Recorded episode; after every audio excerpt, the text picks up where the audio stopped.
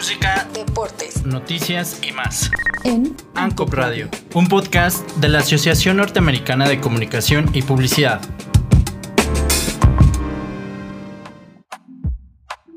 Día Mundial de la Salud.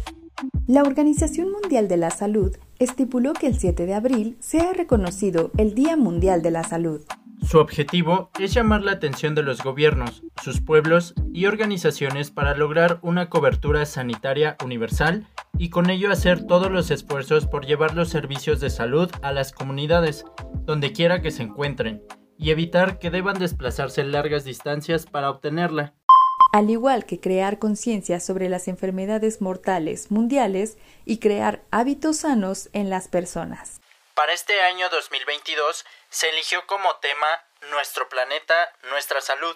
La finalidad es dirigir la atención mundial a la interconexión entre el planeta y la salud.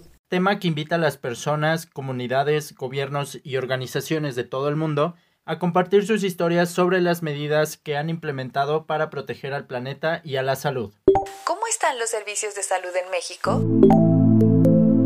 México es uno de los países de la Organización para la Cooperación y el Desarrollo Económico, la OCDE, que menos gasta en salud. Destina tan solo el 2.8% del PIB.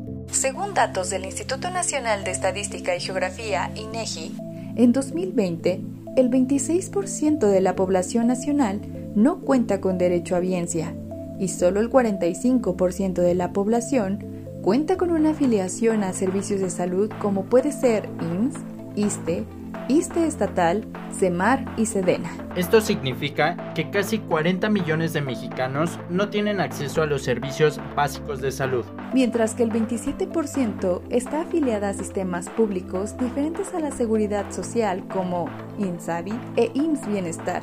Y tan solo el 2% cuenta con un seguro privado o afiliación a otra institución. Esto fue ANCOP Radio. Un podcast de la Asociación Norteamericana de Comunicación y Publicidad. ANCOP Radio